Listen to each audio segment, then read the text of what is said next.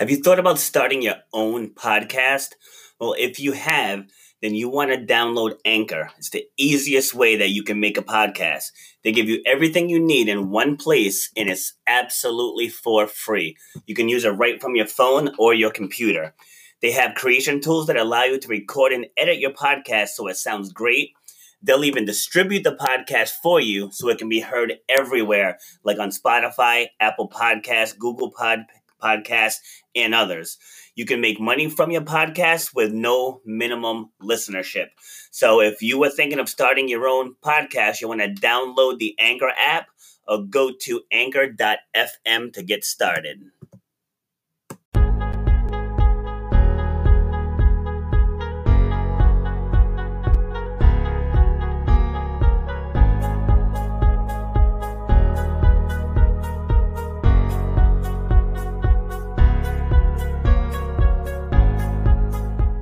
How we doing? This is Rob Foster with RBF Fitness and Nutrition.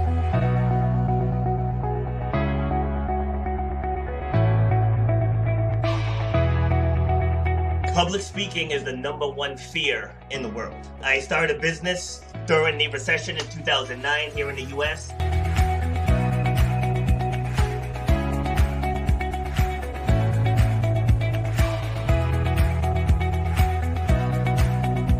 People upgrade their iPhones, they upgrade their Androids, they upgrade their laptops, but they're operating with the same brain that they operated with for the last decade. You should know the value that you bring to the marketplace. You know what your passion is. You know why you do what you do. So racism, it's out there, but it doesn't have to stop you. Just because somebody might look at you a certain way, that doesn't have to stop your forward progress. I mentor people with master's degrees, with PhDs, and I help people who have been in business for a long time. I have deal with, with the nutrition store maybe a half mile away from my facility, and we, we cross promote. You know, we help out to give our clients what they need. That's where, where you have to eliminate the excuses. You got to make that game plan. Say, for me to get to that point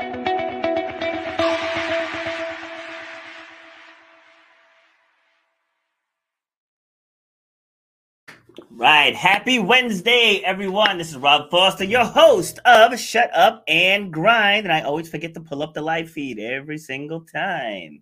All right. So this is episode number 50 today. Five zero. Like when I started this a year ago, who would have thought that I'd be on 50 episodes so quickly? Because I first started on just one day a week. It was just on Wednesdays. And then it went to Sundays. Then I added Tuesdays. And then I added Fridays. And then I've done some other other times just to to fit international times. So it's just absolutely amazing where this has come. And it's cut, it's gotten to the point to where I have grind gear, right? So we got grind gear now. So we got the shut up and grind shirt. We got the it never gets easier, you get stronger. We have long sleeve, we have hoodies, we have masks, we have all kinds of stuff. So if you want to check that out, it is at this very long link, teespring.com slash stores slash shut up and grind apparel with some dashes in there. All right, so all that stuff will just help the channel to grow. And the more we grow, the more lives we can impact. The more lives we can impact, that's how you beat mortality. That's awesome. So, and also we are now set up to take donations as well. If you want to, again, further help the channel grow, Go to shutupandgrind.me slash support. And any help is greatly appreciated. So now today's topic is how to keep the right relationships in your life. So you guys know we don't just talk about losing weight in inches on this show. It's about overall health and wellness. And having the right support system is vital to optimal health. And so, as you all know, I scour the globe looking for the right people, the experts, the people with the experience to help me have these conversations, or else you would just be stuck listening to me every Tuesday, Wednesday, Friday, and Sunday. So, helping me have this discussion today, I found this young woman. She is a mom, she's a coach, as well as a speaker whose mission is to help you create a legacy in this lifetime. She is also an author of the best selling book, Life Worth Living, where she outlines how to continue on with life as a widow and sole parent. So welcome to the show is Michelle. Oh, she's doing the wave. She's doing the wave thing again. She's doing the wave so thing again. One more time. Bring it in close. Now this is away. law of attraction we were playing. We were like, come on, come on. Play- playing Come around on. with playing around with the StreamYard controls earlier. That's the stuff we do before we go live. Michelle, welcome. Welcome to the show. Thank you. Good All to right. be here. Thank you for having me. Absolutely. So give the give the crew a little background. So where you're from, all that good stuff. That's an exceptional question today. Yes. Unique to today. Um, you were saying that you scour the globe Whoa. to help you find people with a servant's heart who will make a difference Yes. in your life, in your audiences, in your listeners' lives. Yeah. And I just crossed America. I've been living in on the West Coast in San Francisco, and this past week we traversed across the country slowly, um, rather than flying. I mean, for obvious reasons, and also just to take a moment. I've spent a lifetime flying from one city to the next, and we took our time uh, in an RV, no less. Me and my two teenagers and a couple of friends to help with the partying and the driving and the fun all along the way. Yeah. And we saw the spaces in between in our beautiful country. It was absolutely gorgeous. So today, I am reaching out to you from San Francisco. Before today, we're in South Carolina. Wow. That's amazing. Yeah, we took a big leap. You know, you talk about overcoming challenges, how to step into who you're becoming, into your own greatness. We took a leap. Yeah. Boop. we took a leap and we've been this was just last week. So it's super exciting time for us. That's great. Love it. So it was a big question. Where are you coming from today? Yeah. so how how was life over there in San, San Francisco? I've been there once. I've been there once. I started in Sacramento with my son for a track meet. It's 106 degrees. We we get to San Francisco. People have coats on. Right. People with hats on. It was like a 55 degree difference. and that's actually why the central coast uh, or the central california that whole valley Yeah. um, when it gets so so hot it literally sucks the marine layer from the ocean through san Mm. francisco and that's why san francisco cools down first and that's how the central valley gets cooled down Wow. so you actually answered the question intrinsically by having that experience no, it's good. It's really, really good. Um, but yeah, it took us it it took we took 11 days so it was a super wonderful trek to see everything in between so we may have stopped in your city I, Um, doubt, I doubt it because I'm above you. Ah. I'm up in Rhode Island. we'll go up there next that'll be Nice. that'll be the vacation and the more adventuring because adventuring is so fun so So- So, what was the best place you saw along the way? That's a tricky one. I learned a ton. Um, okay, high level hits. We stopped in Las Vegas, which was an absolute ghost town. If you want to see Vegas without Mm. any people in it, Yeah. literally, I think I could hear Dean Martin and Sammy Davis Jr. singing. It was such a ghost town. Wow. Um, we saw the Grand Canyon, the painted desert, petrified forest, and there's you know all through. We went to um, Roswell, New Mexico, and saw the, A- the International Alien Museum. Yeah. Um, but what what struck me, and I was alluding to this because I've gone from city to city rather than the spaces in between, was how life follows water. And without the water, I was wondering where is the life? Mm. Because there were no bugs on the windshield. Who knew I'd be begging for that? There was no roadkill. I certainly didn't want that, but you know, it's sort of an indication where are the animals? Um, and it wasn't until we got to Carlsbad Caverns that I was like, wow, I've been thinking very superficially because we went down underground and there is water there. yeah. And that's there's a lot of life in layers we hadn't thought of before. Um, there's ring-tailed cats and bats and moths and crickets, and I'm like, okay, I need to see this on a multi-dimensional level to really gain an understanding of what's going on. Then we saw, uh, we stopped in Austin and we stopped in New Orleans. Um, now, again, another example, and this is, I totally live my life fully, regardless of the constraints that we're under, like up until the last moment. Uh, I mean, the whole way from spark to finish. And that's kind of what I help people do. Um, that's what they're doing in New Orleans. They can't do Mardi Gras. Yeah. So they are decorating the fronts of their homes as the Mardi Gras parade floats. Okay. So we got some beignets and we got some chicory coffee and we pumped up the Cajun and Zydeco music and we drove around Yardy Gras. I love it. that, that's the epitome of making lemonade out of lemons. right, right. I love it. Um, and in Alabama, there's a museum, or it's more than that museum. Um, it's a place where people who are considering careers in aviation can go and get a feel for what it would be like. And we stopped in Atlanta and then we walked into our new house Okay. So here we go. Home sweet home. Nice. Love yeah, it. Good. 11 days. It's good. It's and it's good. it's really amazing seeing other parts of the country. Mm-hmm. You know, you know, it's like from I, I grew up I grew up in the woods. So it's like whenever I go into a city, it's like it's almost like a foreign country to me because I go it's like I'm used to just peace peace and quiet, like Nobody's all up in your business. You know, places aren't super crowded. And I remember the first time I went to Philadelphia, I was I was like a fish out of water. yeah, the vibration is super different with all the people around and the hustle yes. and the bustle. It's exciting. Yeah. It's exciting. And then the first time I went to the desert, kind of like like you, I'm driving around in New Mexico.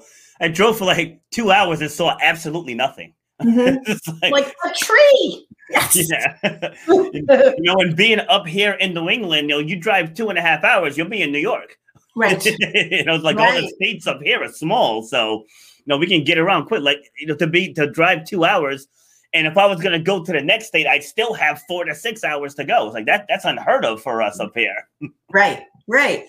So I mean the good news also is because um, I work with people virtually then that didn't change anything. So I could be totally flexible in the where I am and still be able to support my clients and my friends and pull together programs. And it's, there was actually a really big transformation that happened on this trip.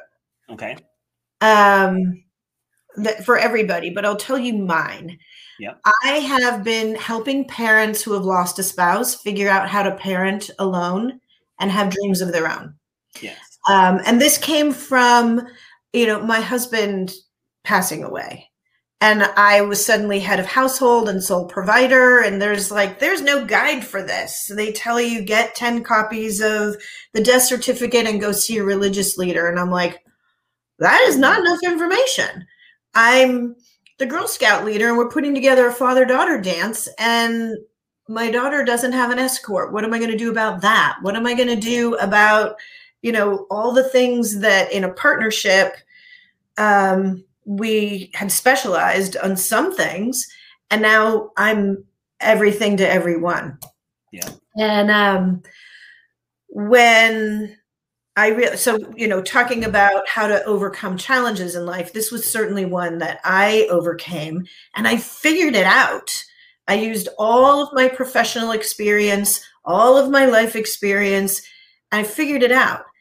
And um, then a good friend of mine, I went to high school with him, and he went out for a run and he had a heart attack and died. And I thought, wow. Oh my God, I don't know what to do. And I realized, oh my God, I actually do know what to do. So I went to his widow and said, This is never going to be okay. I'm going to hold your hand and walk this journey with you. Let's project manage this thing. And step by step, we rebuilt her life again and her children and her career and her physical health. Cause I mean, you just, there are things that happen that you can never imagine would happen. We don't, we in this widow club don't want anyone to know about it because it's so painful. Yes. and you just can't understand. Mortality is not something we understand completely as it is, but I've spent years now trying to fill end of life with joy and love rather than fear. So I helped her restabilize herself and we talked about, you know, the seven aspects that are vital to stabilize your life. And then everyone in my community started sending me out to help other people do this.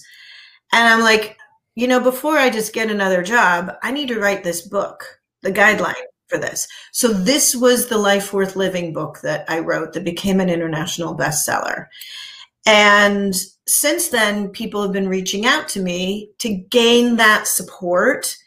And um, what I learned was it's more than just widows or widowers who need this kind of restabilization in life because we don't have a guide unless your parents sat you down at the dinner table and literally went through step by step of what confidence level do you have that you are addressing every aspect of your life? There's nobody who addresses all of these things. Yeah. So i mean and it's it's an organic thing that we each should have that opportunity but there hasn't been a guide in the past. So my client base has expanded to well beyond the widow experience, but that's where I came from. Yeah. Now, the transformation that happened on this trip, the seed was planted a little bit before it. What I didn't really realize was how important and how perceptive I am at relationshiping.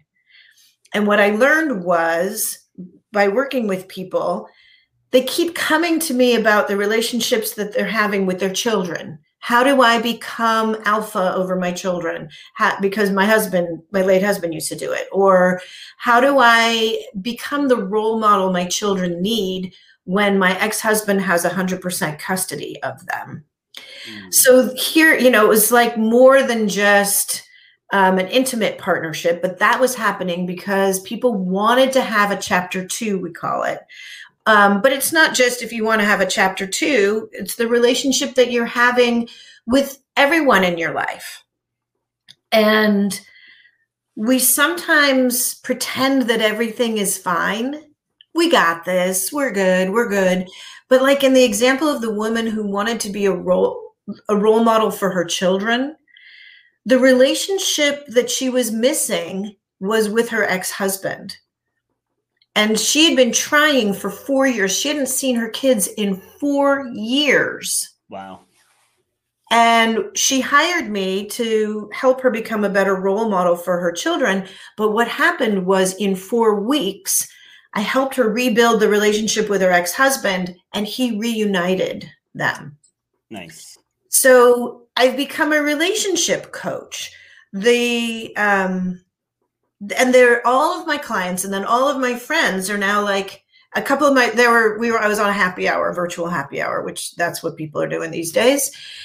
And a couple of my friends were saying, oh, I'm really, I really would love to be in a healthy relationship right now, but virtually I can't meet anybody. And the people who I'm attracting, well, what they said was they look like they're going to chop me up when they're done using me. I'm like, oh my God, what does your profile look like? And I mean, it's me. So I'm like, do you want me to help you? Because life is better with love in it. Right. And um, so they're like, okay, but it's me. So I'm like, wow, I just bit off a big project. They were thinking I, you know, we'd have a glass of wine and I would fix their profiles. But that's really just one piece, you know? Let me let me let me stop you right there. Let me stop stop right there because uh yeah, let, let me write this down here. You said this is just one piece of the puzzle, so that way you can pick up where you left off. All right, just just just because you just unloaded a whole lot. Yeah, I did. And so, I mean, which is good. Like, like I, I, tell every guest, like I want you to speak more than not.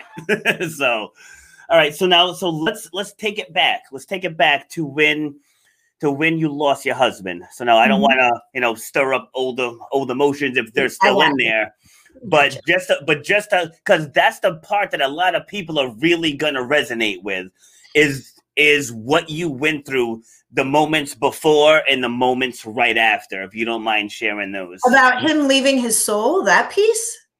Yeah. I mean, his soul leaving his body right there. You want the moment of truth right there? Yes. Okay. Um, all right. That's a biggie. Uh, you know, really, it's there's no easy way into this world and there's no easy way out. Yeah. It's what you do in the spaces in between. It's just like that, you know, that road trip we were just on. It's Yeah. the spaces in between. And it's how you fill your life with moments of joy that add up to a sequence of a happiness, a happy life experience. And I do all kinds of programming with happiness. Mm. Um, so at that exact moment, um, interestingly enough, I think that people choose, they have a choice as to when they leave. Because the way that things were set up, the kids were, um, they were quite young at the time, um, but the kids were off distracted doing other things. I was actually on the bed head to toe with him. Um, and I should tell you another story that was this so funny. But um, you know, and this was our relationship was so good. Like people could see the love from further than across the room. People still talk about it that you know, I know what love looks like. I know what it feels like. So when people come to me for relationshiping, and advice on you know how is it are there red flags or green lights in this experience i can help them identify those because it's so clear to me Yes. um, so i'm lying head to toe with him on the bed and i had a couple of my very dear girlfriends with me um, one of them was on the couch reading something and she looks up and she goes something just happened and we knew i mean he was on hospice for six months. He had cancer, Oh, okay. and um, so we knew we it, was- his this was impending. But you know, you never know the moment that this occurs. And um, she came and she put her hand on his shoulder. She could feel his heartbeat. I say she has holding his last heartbeat in her hand. Oh. Um, and I, his last words, his dying words, he took all of his life energy that was left in him to tell me, I love you. Oh. You know, what else? What could be more gorgeous than that? And I, you know, he knows I know. So I realized what I needed to do, as hard as it is, was to say it's okay to go. And I didn't want him to go, still don't want him to go. But knowing that it's okay to go, I think was what gave him the freedom to do it and to release himself. I don't know what happens beyond that. I just don't. Yeah. Um, but I know that from the moment we met, there was magic. He actually uh, kissed me the first night we met, and I did what every woman, well, what every man dreams a woman will do when he kisses her. I laughed. I laughed. Oh. No, that is not what men dream of. no. but he was brave enough to say, uh, "What's what's so funny?" And he goes, and I said, "My whole world has just changed. I felt like the train has come off the track, and now it's going toward you." And that's what every man dreams of when he kisses a woman, right? but I was like, "Wow!" It's in its kiss, they say. Mhm. Um, and from that moment on you know we lived a full and happy and robust life experience together partnering um, sharing life celebrations um, birth of two we welcomed these children in um, intentionally. We were excited about them. We're still i'm still excited about them. Um, and uh, we got to enjoy um, their life celebrations, rites of passage, both religious and just you know, everyday rites of passage. Um, so the five big life events birth, rites of passage. Um, we got married to one another, and, you know, the day before our wedding was no different than the day after. Um, and that's really what you're looking for something that's so good that, you know, the highlight is not that one day, it's the mm-hmm. whole experience. Yeah. Um, and inviting children in and then freeing him up, which was the hardest thing I've ever done. The hardest thing I've ever done. Of course. So after that, it didn't, he didn't look like who I knew. His body was different. So I, I, I mean, I don't really know what you were looking for in that question, but he was, he was gone. He wasn't there. He's yeah, my, no, yeah, no, no, you, you, you answered it well. Uh, like you know, my my dad passed November of 2019, and so watching my mom deal with his right. declining health and, and everything, you know, like we we had to end end um care, so we knew exactly when he was going to go, and it was right before all hell broke loose with COVID, so we were all able to be there. Yeah, we were. So he had three generations around him, and pretty much the same thing, like like you said you know, we all of us got to, got to take turns saying goodbye because he was slightly slightly um they reduced the sedation so he could be somewhat present. So yeah. like he was able to like nod his head yes and no. Like he had tubes in his mouth, everything, so he couldn't speak, but he was able to acknowledge us. And so the the very last thing was my mom and my dad. I guess they had they had a, their song growing up, and so she put she puts oh, the song on you know, she starts singing to him. You know, we're all bawling. You know, she's singing to him, and she says, you know, it's it's okay, you know, for you to go now. And I, I had tapped her. I said, tell him you're gonna be okay. You know, because dad, sure. dad, dad was the caretaker. Like his thing was like he he knew his health was declining, and like he didn't want to leave her with a mess. You right. know, so right. that was like the last thing she said to him was like, "It's okay for you to go. Like I'm gonna be okay." And then we ended the care and then he he took his last breath. You know so like and like i just i wanted you you to share that because again because that's the relatable part. So like when people see the headline you know how to move on after loss they're talking about they're still in their pain you know right. they're still in their feeling so it's like they want to they want to know what you went through you know to prompt you to take these next steps. So that was why i wanted you to share. Yeah, no, that's good. The, you know, everyone experiences grief.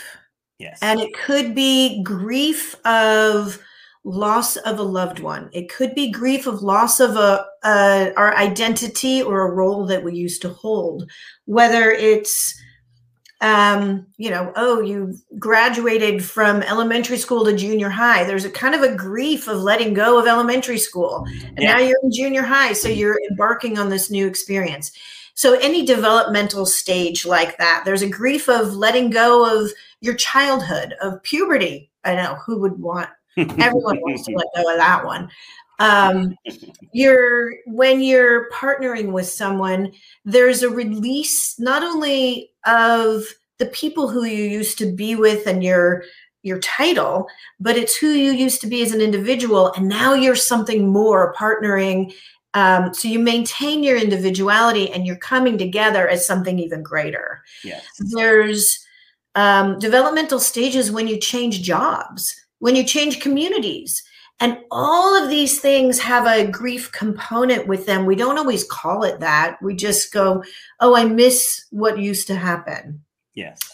Um, and the way that I coach grief, uh, this is going to be kind of in a you know couple sentence simplified form. But here's the thing about grief. Grief will slam your head against the wall and drop you to the kitchen floor and put its foot on your neck and prevent you from breathing or seeing your future. Grief roams the house and smothers the children at night. Grief is a toughie. Yeah. And the important thing is to invite grief in to have a seat at the table and a cup of tea and identify what is it that you treasure in grief so that you can honor that so that you can have a hold on grief instead of grief having a hold on you and preventing you from moving forward. Yes. And that has been the structure that I use to help people move through developmental stages.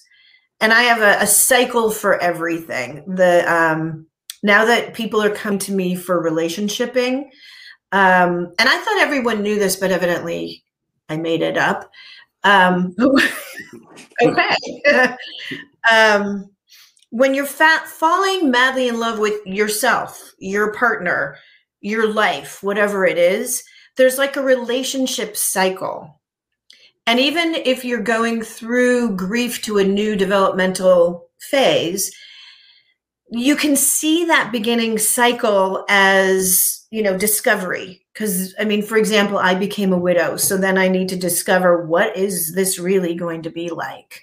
Um, maybe you're discovering um, i can give another example i have a client who's married so i take on you know whoever needs the story. Um, she's married she's in this group and she and her husband actually she's amazing. She was saying i wish i had taken this course 30 years ago. I wouldn't have married and divorced my first husband. I would marry the man i'm married to now. Mm. um, so super life changing and she really wants to remain married to this man. He has a new job and she's feeling a victim because he's not got the same amount of attention on her that she used to have. Okay. So she's literally talking in victim words. Yeah. And I was like, Do you want him to have this job? Yes. Do you want him to see, succeed at it? Yes. And I said, It's like Olympic rings, where he's now got a relationship with you and a relationship with this company. So he's entering the discovery phase of this new job. And he doesn't want to lose you over it. But just like becoming a widow, I needed to go through the discovery phase of what is this like? And I call it this is the chemistry time when you're finding out what's right about it, mm-hmm. um, what works.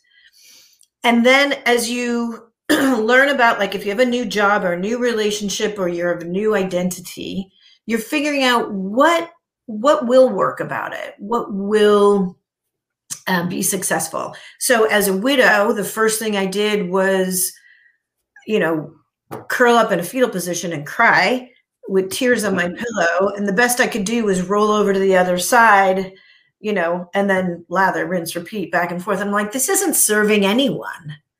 I'm you know i i'm suffering everyone's suffering because I need to see how to move forward.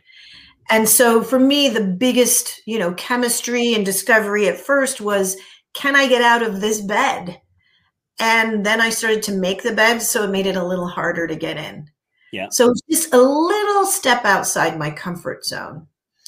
Um, with this woman who's married and her her husband got this new job, um, we talked about instead of feeling the victim, what about instead of being, you know, totally drowned by this tsunami wave that's washing over you, get on top of that wave and surf it? Mm. If you're mm. happy for him, support him in the discovery and the chemistry of this new relationship he's got with work and be the reward he comes home to.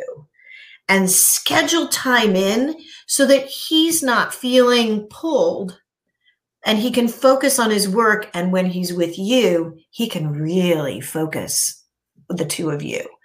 Love it. so from chemistry and discovery the next step is you know having different interactions and building a casual relationship. So again with you know my example of being a widow it was like well what are the interactions? What do i need to do as a widow that's going to be different? And i needed to be everything for everyone.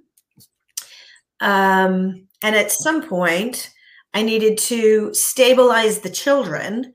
I built advisory boards, I call it, for them, so that they had people to go to. I call it subject matter experts when they needed help and advice because I, you know, my late husband was really good at physics and math and those kinds of things. The dinner conversation was fascinating. So I found a science teacher who wanted to hang out with the kids. um, because he could talk about those things. Yes. Um, I found a camp counselor to be the escort at the father daughter dinner dance for my daughter. Nice. Um, so I put the right people in place. So the subject matter experts for me, um, I'm not an attorney, I'm not a healthcare provider, um, I'm not an accountant. So I needed to find experts in their field, the people who have put in all the extra work in specializing. So that, you know, whereas my late husband did this stuff, now it's my turn. Well, I don't have this expertise. I'm not going to get a law degree. So I will find the right person to do that for me. I'll find the mechanic to help me with the car so that I'm not getting, you know, the wave washed over me, but that Yeah. I can get on top of it. let's let's let's stop there because I think that that right there is what gets overlooked by so many people because you used the word the words earlier victim words and now you know I work with a lot of females and when I use that that word maybe it's because it's coming from a man it's not always well received when when, when hmm. I say it's like you know you're playing the victim and I, I, I don't know. For some reason, that word just triggers people, but that's exactly what it is. When you're just blaming all of your circumstances. I actually had this talk with my son the other day because he's he's a finger pointer. I, I said your I said your maturity is going to catch up to your upbringing once you stop pointing the fingers at everyone Right. you know because he has a lot of knowledge in that brain of his but he just he just the whole world is against him and like everything is somebody else's fault and even even though something bad may have happened to you even though you may be grieving it really is selfish to not take care of yourself and hmm. it's it's it's a bold term you know but but but again the name of the show is shut up and grind you know it, it, it's a bold show and I, I tell people like that's what it is like like it's selfish. So when my dad passed, it's like did it hurt me? Of course it did. But like I remember we, we showed up to his memorial. He, he he was a Marine, and so we had the uh the gun salute for him at, Mm. at the veteran cemetery. And like I, I just heard some chatter and that you know because like I'm I'm the baby. I'm the, the youngest of the seven kids.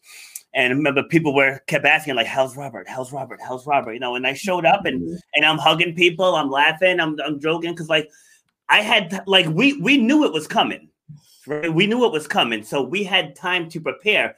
Now he was 79 when he passed. When he was 70 at a family reunion, I had gone to my mom. I was like, "Why don't we do a living eulogy for Dad?" Oh, yes. Yeah. And, and of course, everyone looked at me like I was stupid. And they're like, what? I, I was like, yeah. I'm like, why are we going to wait till he's gone for us to say all these great th- things about him? Like, why don't we tell him now while he's here? It was like, we're having a family reunion. The bulk of the family is going to be here. The extended family is going to be here from all over the country. So it's like, why don't we just do that? You know, so we all we all had that moment already. He, he- he was he was you know, so like we saw him deteriorating and he was an engineer. He loved to build, and he mm-hmm. he was to the point to where he wasn't able to build. He, like he'd have to call me down to help help him carry stuff and hold stuff in place and screw things in for him. And I know that was killing him even further, more than the heart failure was. So so he he passed at the right time, and so I take my own hurt out of it, and I say this is good because this was his time to go you know so he he didn't have to live another five years you know wetting himself and not being able to control his bowels and being out of breath and having a walker. Like he didn't have to experience any of that. And then on the other side of it what would he want me to do? Like Right. does, does he want me curled up on my bed bawling my brains out? No. Mm-hmm. He's gonna want me getting up using the things he's instilled in me since childhood and kicking ass in life that's what he wants to look down and see happening Right. And you are valued and you are valuable. And we have, you know, we invite children and people into our world so that we can make it robust. And like I said earlier, life is better with love in it. yes And if we let, you know, if we don't have the resilience and we let something devastate us, then we're not living up to our full potential or the reasons that we're here, whatever reasons that are specific to you, whatever you, the impact is that you've got on the planet. yes and and what you said earlier too you said whoever needs the story. It's like that's what people don't understand that your mess can inspire somebody else. If you right. turn that mess into a message, as Jen Gottlieb always says, right? you turn that into a message, and now, like that was why I wanted you to share what you went through because that's the power in everything that you do, everything that you have accomplished. What you felt in that moment is the power of mm-hmm. everything that you do moving forward. And like I tell people, when my father took his last breath, I inhaled it, you know, because I have the yeah. power to keep his memory alive. Right. I mean? So keeping his memory alive isn't going to happen if I'm just playing small and just being selfish and sheltering myself. You know, so getting out there and displaying my talents, sharing his story, you know, showing right showing what happened in his end of end of life series, how it affected my mom, how it affected everyone else. Then, as other people go through that themselves, I can say, "Listen, we went through that, we got through it," you know, and you can be that shoulder to cry on to help someone else, and and you turn that into an entire business. I did because people keep coming to me for help to do it, and the dissonance in relationships it causes you to have like insomnia or you're suffering you know digestive disorders or this gloominess whereas you turned it around and said it's okay to smile and laugh and be happy because those are the moments that's the happiness moments that we really remember in our lives. So i've done a deep dive on happiness and one of the things that you were talking about is I learned from monks um, that you are like your happiness is in yourself, of course.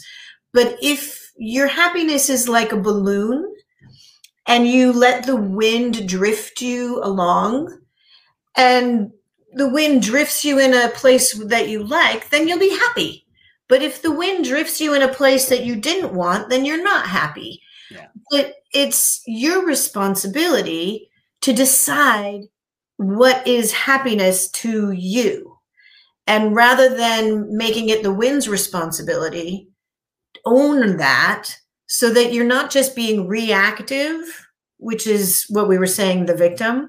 Yes. If you're just responding to wherever the wind is blowing you and you don't like it, then that's not good. But there are things that you can do that are just one click pivot, one little step outside your comfort zone. Maybe it's just getting out of bed. Maybe it's getting out of bed and putting the covers back up so it's just a little harder to get into. You know, it's not impossible. Or like these ladies in this happy hour that I was talking about who were like, oh my God, we're attracting the wrong people. Mm-hmm. I'm like, can I see your profiles? And Oh my goodness. I mean, the first sentence had the word crazy in it, and the second sentence had the word I kick out cockroaches. Well, that's not showing anyone who you truly are because it's not at all who these people are. Yeah. They are incredible, vibrant, alive, talented, skilled, loving people. So I'm like, let's just take a fresh look at this and I'm happy to share the outline. If anybody would like a copy of that, just ping me at, you know, um, either, you know, private message me on Facebook or here at like the spark lady at gmail.com. Happy to share that with you. Say, say that again. Like, so, oh, it's up there. It's up there already. Okay. It's, yeah. It's L I G H T T H E S P A R K L A D Y at gmail.com. Light the spark lady at gmail.com.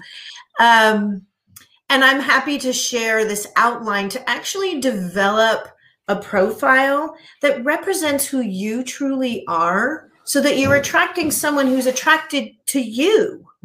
And many people put put out there what they think other people might want or be attracted to, but it's not who they truly are. Yes. So making that adjustment makes a really big difference. Yeah, or, or, or they put out sorry, or or they put out what they don't want. You know, like if you're this, if you're this, if you're that, if you're that, then don't bother reading on. It's like that's not welcoming at all. it's a good screening process. I mean, I mean, it's, it's like I get it, but you know, Right. not- as speaking as a man, when I see that, I'm like, uh, no thanks. right. Well, I mean, it, you know, knowing that is important, but those would be the red flags that you keep to yourself. You Yeah. want to position yourself so that you're putting who you true who your vibrancy is. Yes. you know that kind of thing so i'm helping people create valuable relationships filled with love and that way they can enjoy life like we've been talking about all along rather than being worried about you know am i am i sticking this out? Am i in the wrong relationship? I have a client who's in the wrong relationship and you know th- that's his choice it's not my choice. Um, but when he realized who he truly is and what he really wants in his life it became clear that this both he and this woman would be better off with a better fit. So they parted in a really lovely way acknowledging how they've supported one another. Again honoring what the treasure of that relationship has been like we did in grief and he's moved forward. He now has the he's presenting himself in the image that he's confident in.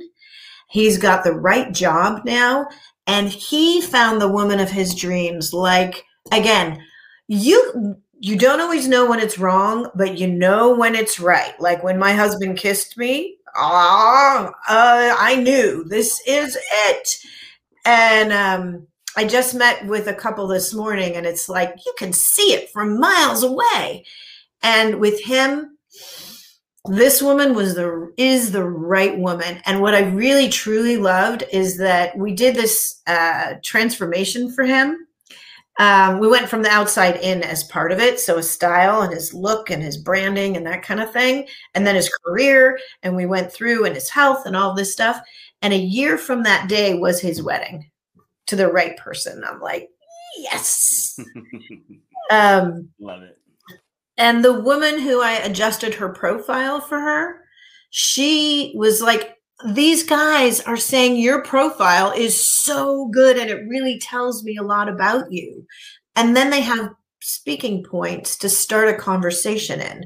And of course, that's just the first step in the discovery phase and the chemistry to move to casual to, you know, a committed, loving relationship where you can be vulnerable and know that you'll be safe because those are the kinds of friendships and relationships that we want to build that we can trust the other person to make decisions that are in our best interest. That's what we're looking for.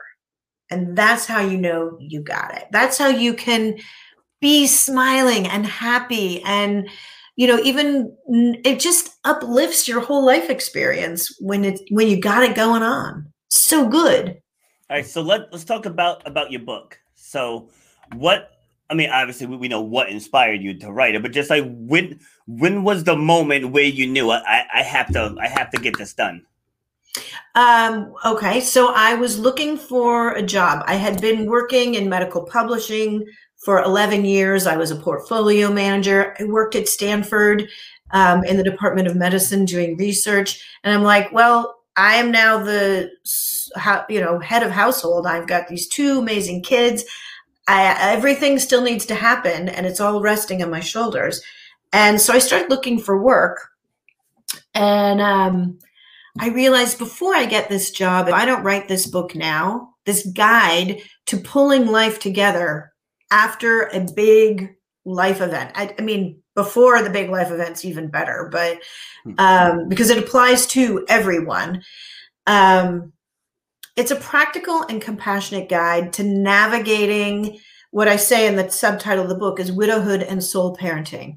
It's everything. It's navigating life. So rather than getting a job and having a company, you know, ask me to write a 135 page document, which I would totally not think twice about doing, I was like, I need to write this book first. So I was looking for work. I met this woman um, who had a program that that um, onboards women back into the workplace after a pause in their career. And I hadn't really had a pause, but I love the theory and all of the th- activities they were doing. So I got involved. She and I became friends, and she had heard that I had been doing these writings to update people as to what was going on with our process, you know, of you know what was going on with the family. And that everyone was saying this needs to reach a wider audience because your words are helping us understand how we should live our lives. I'm like, wow, I didn't see that coming. Mm. So I should probably write this book, I said. And she says, well, you should talk to my husband. He's written a bunch of books. I'm like, well, Beth, who's your husband? She says, Guy Kawasaki. I'm like, oh, the, the man who evangelized Apple Computer was Steve Jobs. Uh, I'm like the branding guru of the world. And I'm like, she goes, Yeah. I said, I didn't really know that. so I find myself at the breakfast table with Guy Kawasaki. And um, I basically told him the story that I just told you. And he goes, That's your book. Write the book. And you know, when Guy Kawasaki tells you to write the book, you write the book. Mm-hmm. And again, I was driving home after this and I'm like, I could totally do this. I could totally do this. And I was like, oh, gut punch. Why didn't I tell Guy Kawasaki I wanted to write a book on amazing food and orgasms I've enjoyed all over the world? I'm like, oh, this is my life experience. This is what I'll write about. Here we go. so that's what I did. That's how I wrote the book. I actually joined the author incubator. Um, I've heard of that. Yeah, with Dr. Angela Lauria. Yeah. And um, I highly recommend if you've got a book in you, you should reach out to the author incubator. And um, they really helped me along the process. And, you know, that's how you get a book written. When you've got a publisher who is going to give you the deadlines and tells you how this is going to work and clears the space. It's like me project managing people's lives with them. Here's what you need to worry about now. Here's what you don't need to worry about now. Here's the big picture. You know why? Why are you um, when your boyfriend is saying he's ready to move forward into a committed relationship? What's holding you back? I mean, and in that situation, she was like, "I don't feel I bring enough value to the relationship." I'm like, "What?"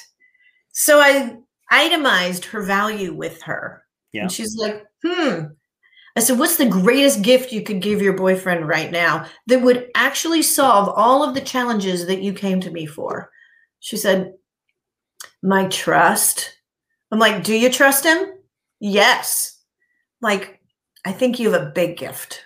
And, you know, if from chemistry to casual to committed in the relationship, she was lagging behind. And this just unblocked the whole thing. And here they go. So it's little things that you don't always see that someone else can give you the guidance. You can do it on your own, but when you find yourself suffering or alone or lonely in a relationship, or when things are not in alignment, I've got a client who it's like they have the most robust, exciting life together, this couple. And now they're like standing back to back, pacing away. I'm like, somebody's going to turn and shoot like a duel. what are we going to do to change this? Um, but it's those kinds of things that you, someone from with a, with a loving heart who you can trust, who's going to help see the one little thing that needs to be changed. I've got a client who the description I gave her with her boyfriend, they're like an infinity sign. They're doing everything beautifully. Their relationship is fantastic. And she's like, Why are we having such challenges? I'm like, You're not. Every single challenge is outside of your relationship. Yeah. So decide if you're, you know, if the outside forces matter at all, then you change something. But the relationship that you're having is fantastic. It's the internal things that are working. Why would you change that? And why would you let external forces be a problem within it? So it's those kinds of things that help overcome the obstacles and challenges along the way or the pitfalls and those could cause health issues or years of suffering or staying together for the children. Um, what's the higher mission in that? If you can figure that out, then you know the answers and the road opens up and it's well lit and you know how to enjoy your life fully. Well said. Oh, thanks. so, what one of the, the key takeaways I got from that, and this is something that I do. Put up on the screen real quick. So this is my program. Speak about yourself out loud, because I find that that's where a lot a lot of people go go wrong. Is I they they they just don't talk about what they want. Like it's mm. it's that simple. They don't talk about what what they want, and then more to your point is I help people pull their own stories out of them. Cause like I had this was what two two Wednesdays ago. I had a woman on the show. She does like she she dealt with a sudden the sudden loss of her sister. And she same thing like you were saying, there's no there's no book for this. And so and mm-hmm. they, they were blindsided, they didn't really know what to do. So she started an entire company about helping getting everyone's paperwork in order. So thank when, you very much. Yeah, so when someone passes, they just you know press a button and then off they go. And kind of how I, I had said with you, I asked her, I said, "Do you want to share what happened with your sister?" I said, "You know, you don't have to." I said, "But I, I just think you know you started this whole company off of that event, so let's discuss that event." And so she she went into it, and then afterwards she said, "You know, I've never told that story before." She's like, mm. "Let alone on a podcast." And I was mm-hmm. like, but that's the power in the story. Right. I said, that's why you have to release the personal feelings, like I was saying earlier about being selfish. I said, you have to release what you might be feeling because that story can motivate a whole lot of people. Right. A whole lot of people. Like her sister was 36 years old when, when she passed. Just su- suddenly, she got short, short of breath. They told her to, to go outside and get some fresh air. She stepped out onto the deck, on the deck, collapsed, and passed away at 36 years old. and, and and I told her, I was like, you started the whole company on this. I'm like, that that story has to be the centerpiece Absolutely. of what of what you do. I said, and that's how you honor her and you keep that memory alive. That's uh, right. Right. I said it's not about you, it's about honoring her. You know, so you know, we we said that off air, you know, but but but I, I was it's like, you know, keep it on air. Yeah. Yeah. Well, yeah. No. Well, no. I mean, like she shared it on air and all that, but just that part of it, you know, where I was telling, you know, that should be the central part of your story, because like yeah. that wasn't that wasn't the point of the episode. so, you know, so I told her that out um off air. But like just like with what you're doing, you took what you were doing and now you're helping other people get through. It's like that's the power in the story. And that's why I started the whole speak about yourself out loud because I found a lot of people aren't good at it. or they think their story isn't isn't good enough or they have no stories. And then I start talking to people and just like how, I do with, with every with everyone, I say here with my notebook and I just start writing stuff down. And I'm like, uh, like you have a lot more to offer the world than you think you do. Yes, a lot yes. more. So, and to be able to understand those moments of truth in life help us navigate what our priorities are, what our values are, and as you were saying, it's like when you hear your own voice talking about it, then you you have a clarity and understanding of where you want to go with things. So it's a, a tremendous gift that you're sharing with people. Tremendous gift. Thank yep. you. Yes, thank thank you. And it can be anything. Like that's the beauty of it, because people don't understand what someone else might need to hear. Right. Yes. It's not until we let it go too far and we, you know, we're just totally like can't get out of bed or whatever and we don't know what the problem is. To be able to have somebody like yourself be the witness to it and say, you know what, that's a block. We can unblock that problem so you don't feel burnt out anymore. So that you can see how can you assess or adjust where your energy is so that you're working at peak performance even Olympic athletes know when it's time to relax and rest and recover. Yeah. Is it that time or is it time to go for it? You know, put yourself out there. But every day isn't put yourself out there all day long. Sometimes it's regroup. Yes. So knowing that balance and having somebody to help you understand that you can make magic happen and you can you really can have your dreams come true and sometimes you just need to have a guide and what you were saying is that you're a really good role model many people um, don't know how to step into their greatness because they don't have the role model or the guide to get them there.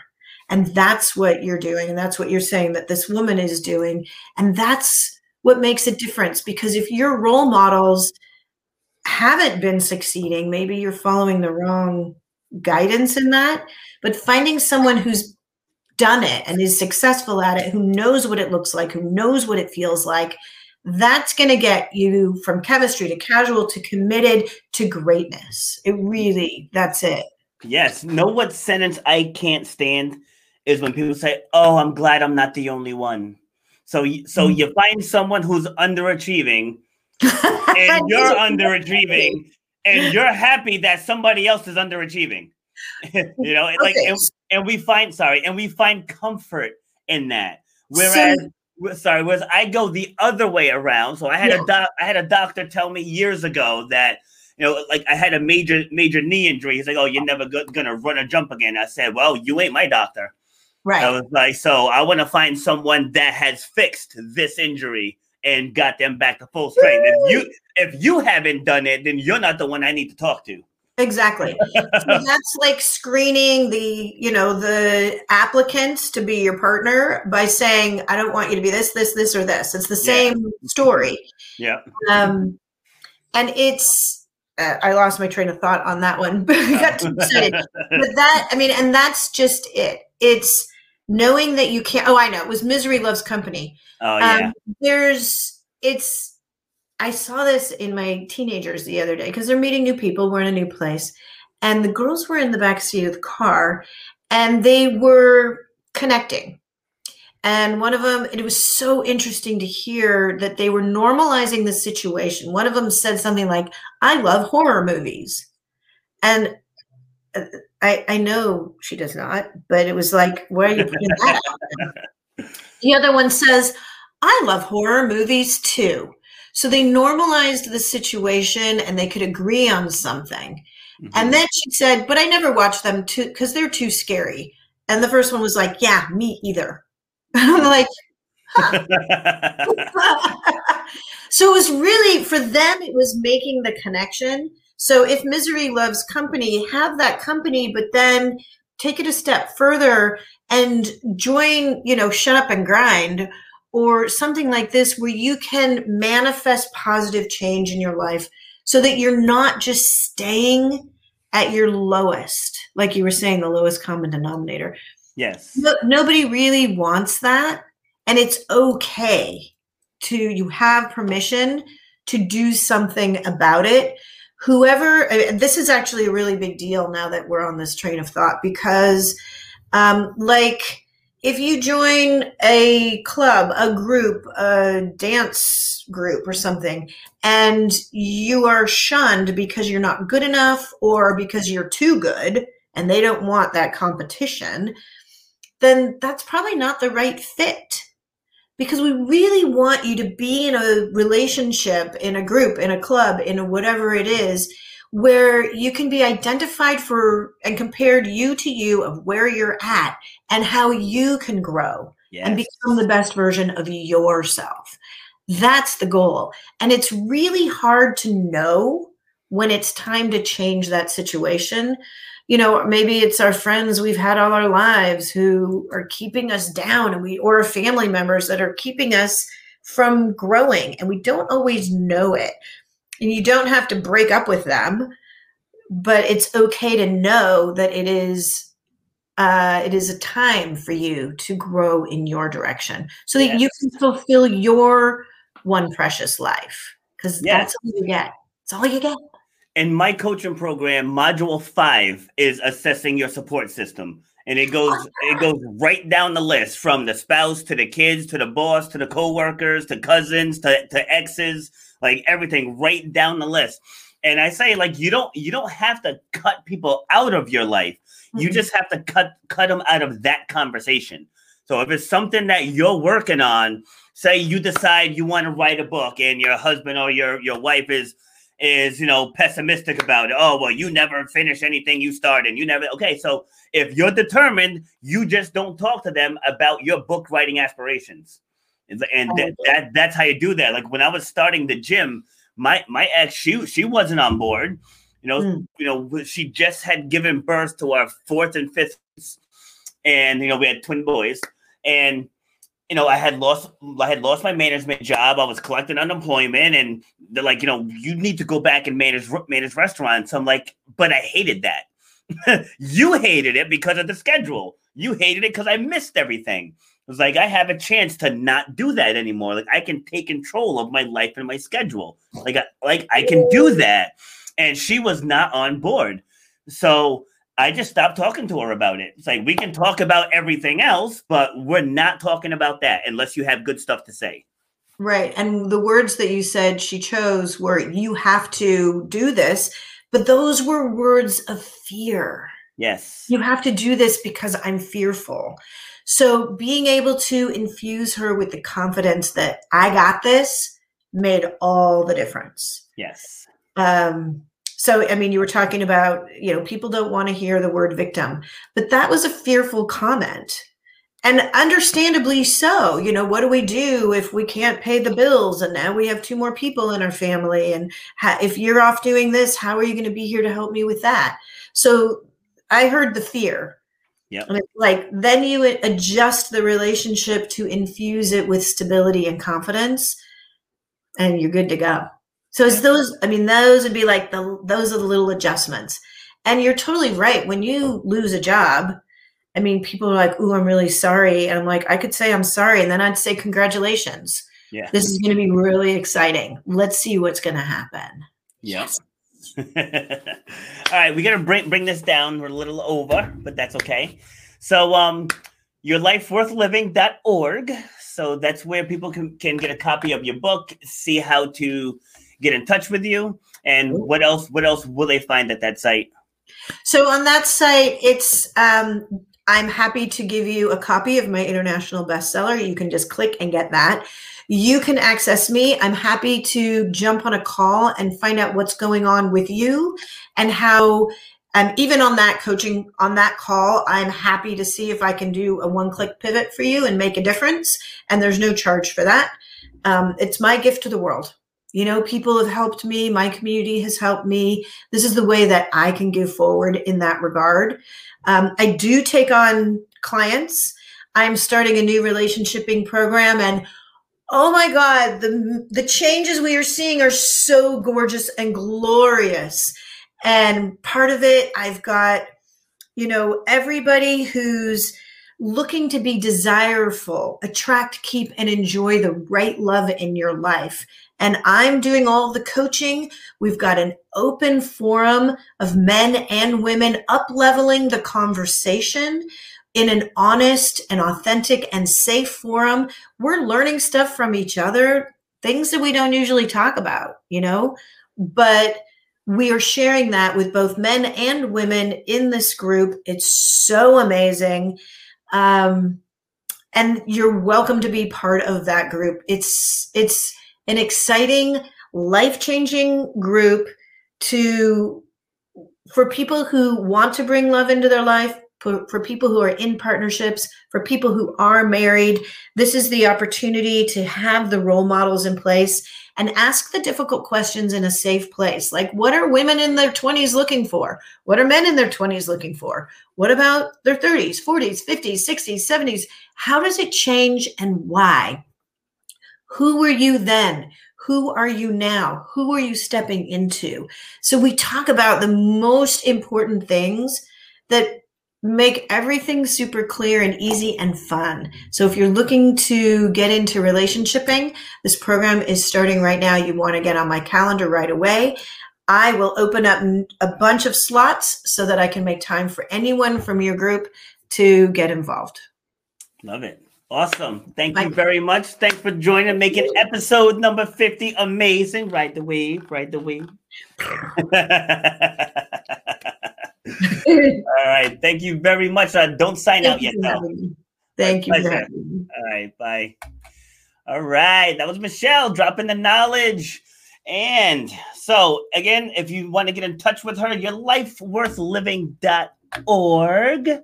And I'm stalling because I can't remember the other one. There it is. Light the spark lady at gmail.com. You can shoot, shoot her an email, get in touch with her. As she said, she gives a free copy of, of her books, gives you a free free consultation.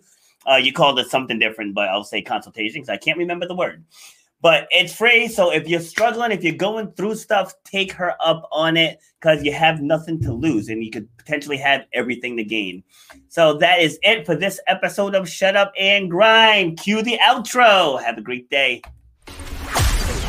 You've been listening to Shut Up and Grind. We hope you've gotten some useful and practical information from this show. Robert has over 20 years' experience pouring his knowledge and expertise at many events in the service and fitness industry, as well as secondary schools and universities. He has a true passion for helping others break through the barriers that are holding them back. To book Robert B. Foster to speak or to reach out, go to robertbfoster.com slash speaks on Instagram at robert underscore b underscore foster, on Twitter at rbf underscore fitness, and on Facebook at Robert B. Foster. Till next time, shut up and grind.